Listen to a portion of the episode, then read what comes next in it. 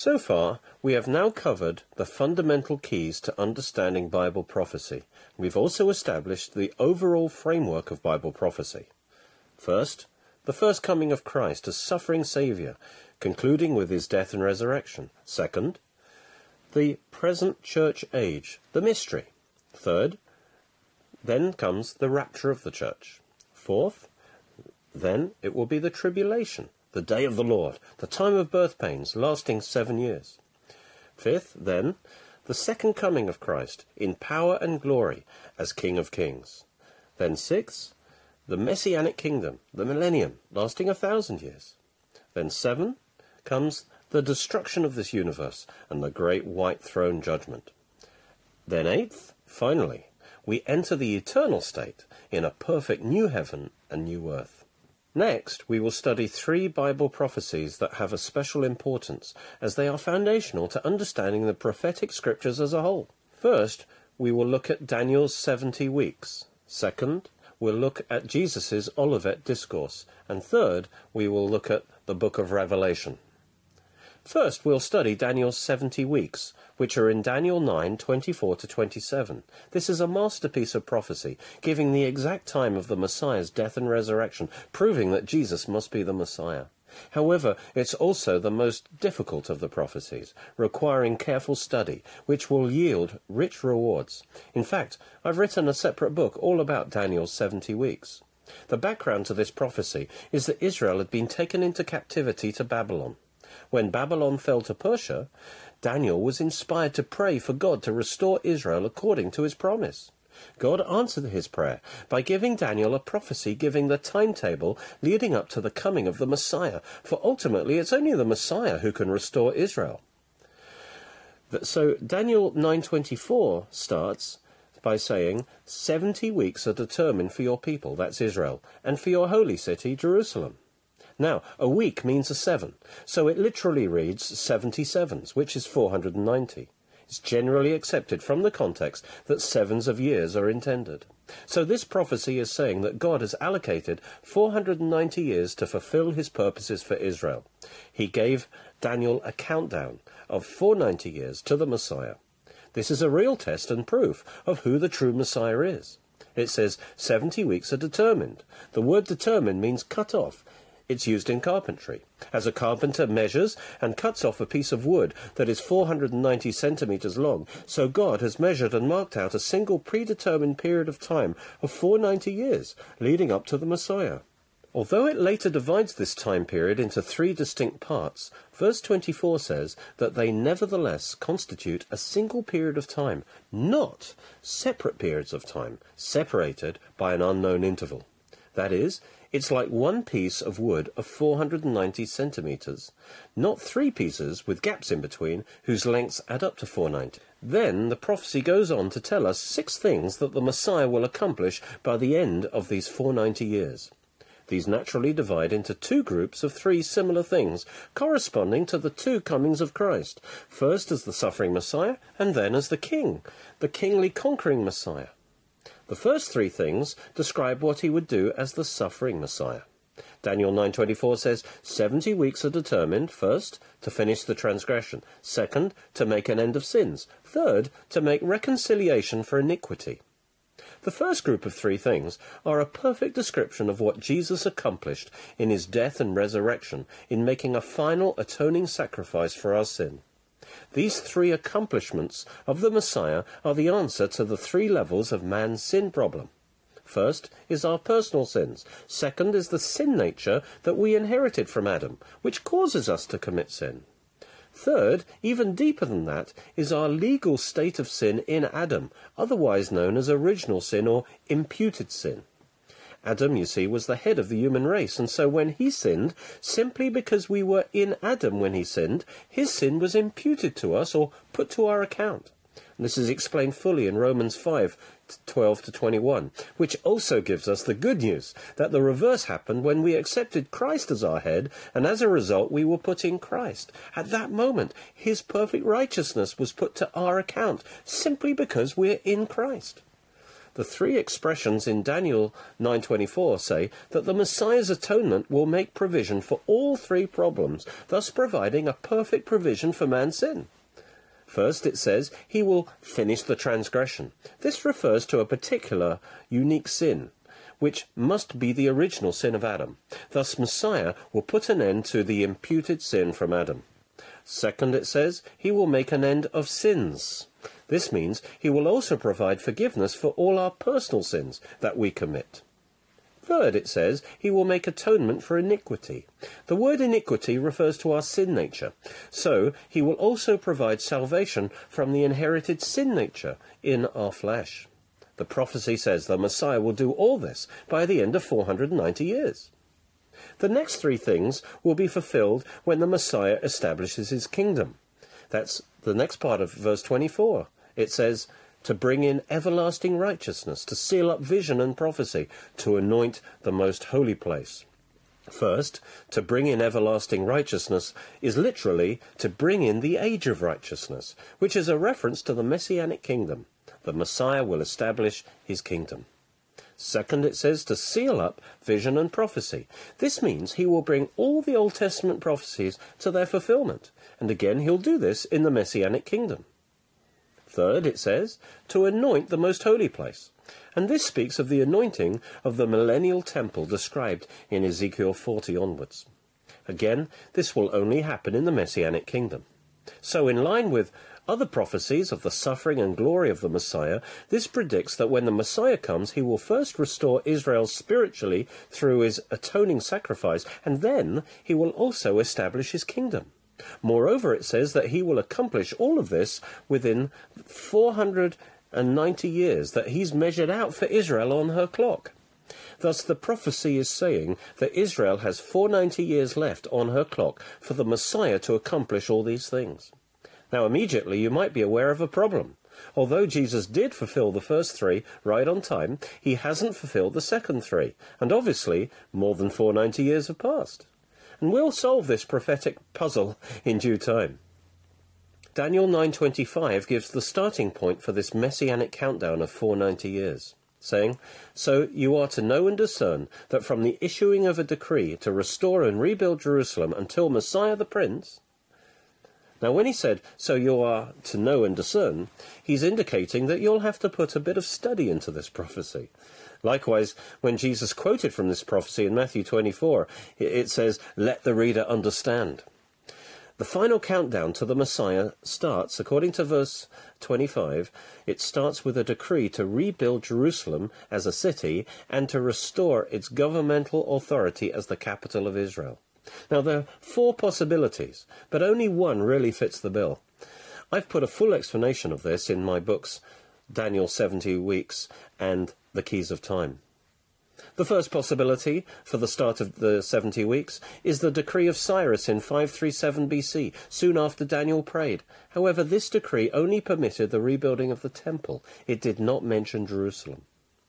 The second possibility for the start of the seventy weeks is, is the decree of Darius in five eighteen B C. However, this was simply a reactivation of Cyrus's decree to build the temple. The third possibility is the Artaxerxes decree to Ezra, made in his seventh year. That's in four fifty-eight B C, and it's recorded for us in full in Ezra chapter seven. Some dismiss this decree on the same grounds as the previous two, saying it only applied to the temple. But although the beautification of the temple is a major part of the decree, closer study reveals and that it perfectly fits the requirements of Daniel's prophecy. You see, it released Ezra to restore Jerusalem as the center of government for Israel, as is clear in Ezra seven twenty-four to twenty-six. And it also released them to build it up physically, as Ezra dec- declared in Ezra nine nine. Which says, in our bondage our God has not forsaken us, but has extended loving kindness to us in the sight of the kings of Persia, to give us reviving to raise up or repair the house of our God, and to restore or rebuild its ruins, and to give us a wall in Judah and Jerusalem. Taking this decree as the starting point leads to a perfect fulfillment of Daniel's seventy weeks. Ezra six fourteen says, and they finished building according to the command of the God of Israel, and the decree of Cyrus, Darius, and Artaxerxes, king of Persia. Here we see the single command of God in heaven is given in three stages on earth. So only when the third stage was actually given on earth was the heavenly decree fully manifested on earth, confirming that the Artaxerxes decree is the starting point of the seventy weeks. You see, if you're paid for a job in three installments, you can't say you've been paid until the third part has been paid. So God's command for restoration was partly given through Cyrus, part through Darius, and the final part through Artaxerxes. Only when Artaxerxes did his part was the decree fully given in the earth, and so this gives the start of the seventy weeks. Finally, we should mention the fourth possibility, the permission given to Nehemiah to return and rebuild the walls of Jerusalem in the twentieth year of Artaxerxes. That's in four forty-five B C. This is recorded in Nehemiah two. What happened with Nehemiah can only be understood in the context of what had previously happened with Ezra thirteen years before. Based on the Ezra decree, they started to rebuild Jerusalem and its walls, but their local enemies persuaded the king to make them stop. When Ezra left, Nehemiah expected Jerusalem to be rebuilt. But when news came to him that the walls were broken down, he was distressed. God had raised him up to be the king's cupbearer, a position of great trust, as he was responsible to pre- prevent any poisoning of the king. Nehemiah asked permission to return and rebuild the walls according to the original decree of Artaxerxes. Thus, this was not a new decree, but simply permission given to Nehemiah to go and implement the original decree of Artaxerxes. So, now we know the starting point for the seventy weeks was the, was the decree in the seventh year of Artaxerxes given to Ezra in Ezra seven. We also know the exact date this decree came into force. First of all, the reigns of the Persian kings are well established, so we know it was in four fifty-eight B C. Also, Ezra seven nine tells us that it was on the first day of the first month, that's Nisan the first. Because Israel's months are based on the position of the moon, it's possible to calculate the day of the new moon, and it was April the third on our present cal- calendar. So Ezra was released to return to restore Jerusalem on April the third, four fifty-eight B C. So this must be the starting point for the seventy weeks. Let's do a quick calculation. Going forward, four hundred ninety years from four fifty-eight B C takes you to thirty-three A D. In doing this, you must take into account the fact that there is no year zero, for the year after one B C is one A D. Now, A D thirty-three is the very year when Jesus made atonement for our sins and rose from the dead. It's even better than that. If the decree was activated on April the third, four fifty-eight B C, then the four hundred ninety years end on April the third, A D thirty-three, on our calendar. We will see that this is the very day of Christ's resurrection. This gives amazing and irrefutable proof that Jesus is the true Messiah. It's possible, you see, to know exactly when Jesus died and rose again. He was crucified and buried on a Friday, the day before the weekly Sabbath. He died as our Passover lamb on the afternoon of the fourteenth of Nisan, when the Passover lambs were slain. He rose on the third day, that is, on Sunday, in fulfillment of the Feast of Firstfruits, which were always offered on the first day of the week, that is, Sunday. Thus he had to die in a year when Passover, Nisan the fourteenth, was a Friday. The start of Jewish months can be astronomically calculated, as they are based on the appearance of the new moon. The only two years that satisfy this requirement are A D thirty and A D thirty-three.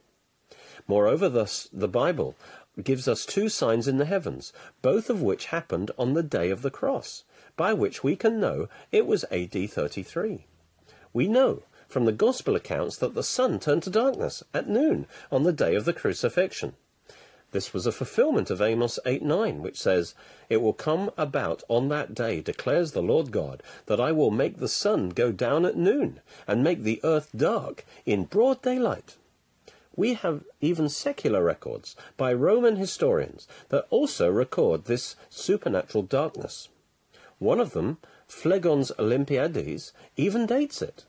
He says, "In the fourth year of the two hundred second Olympiad, there was a great eclipse of the sun, greater than had ever been known before, for at the sixth hour," that's noon, "the day was changed into night, and the stars were seen in the heavens, and an earthquake occurred." This actually dates it to the year of thirty-three A D.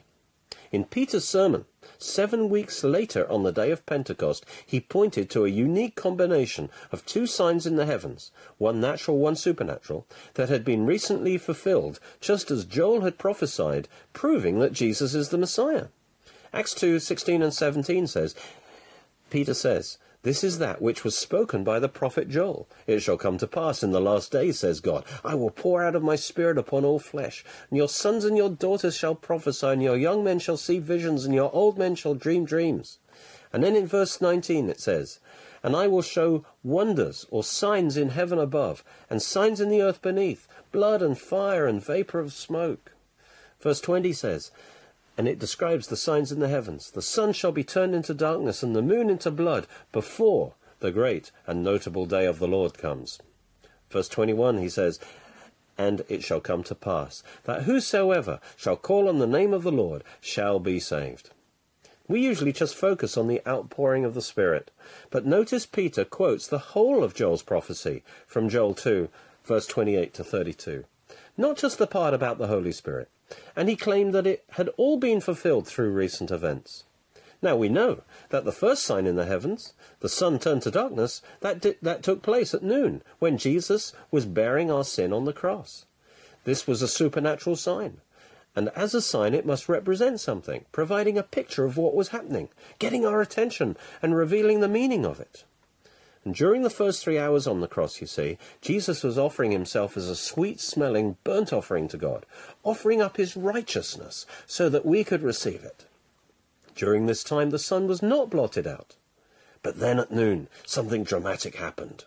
Luke twenty-three, forty-four tells us, "It was now about the sixth hour," that's noon, "and darkness fell over the whole land until the ninth hour," that's three o'clock, "because the sun was darkened. In the darkness, Jesus cried out, 'My God, my God, why have you forsaken me?'" You see, from noon to three o'clock, when he died, Jesus took all our sin on himself, and he became our sin offering, completing the great exchange of our sin for his righteousness.